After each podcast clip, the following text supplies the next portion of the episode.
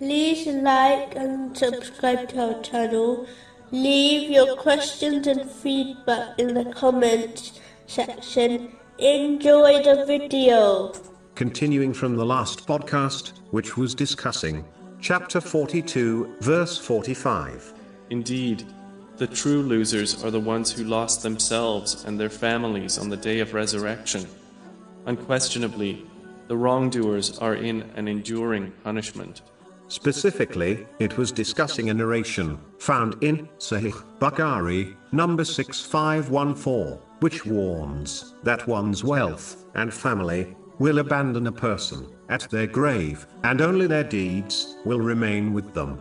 The Holy Prophet, peace and blessings be upon him, made it clear in a narration found in Sahih Muslim, number 7420, that in reality, a person can only use their wealth in three ways. The first is the wealth which is spent on their food.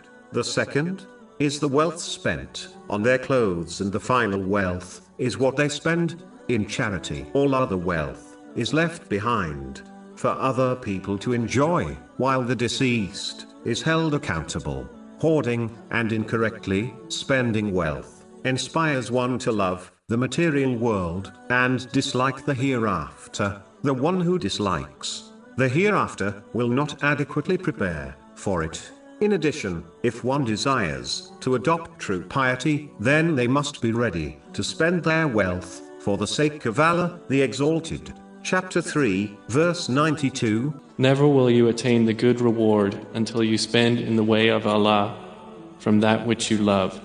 In reality, wealth is a strange companion, as it only benefits someone when it leaves them, meaning when it is spent in the correct way. A person would be labeled a fool if they went on a long trip without any provisions. Similarly, the one who does not send their wealth ahead in the form of provisions for their longest journey to the hereafter is also foolish.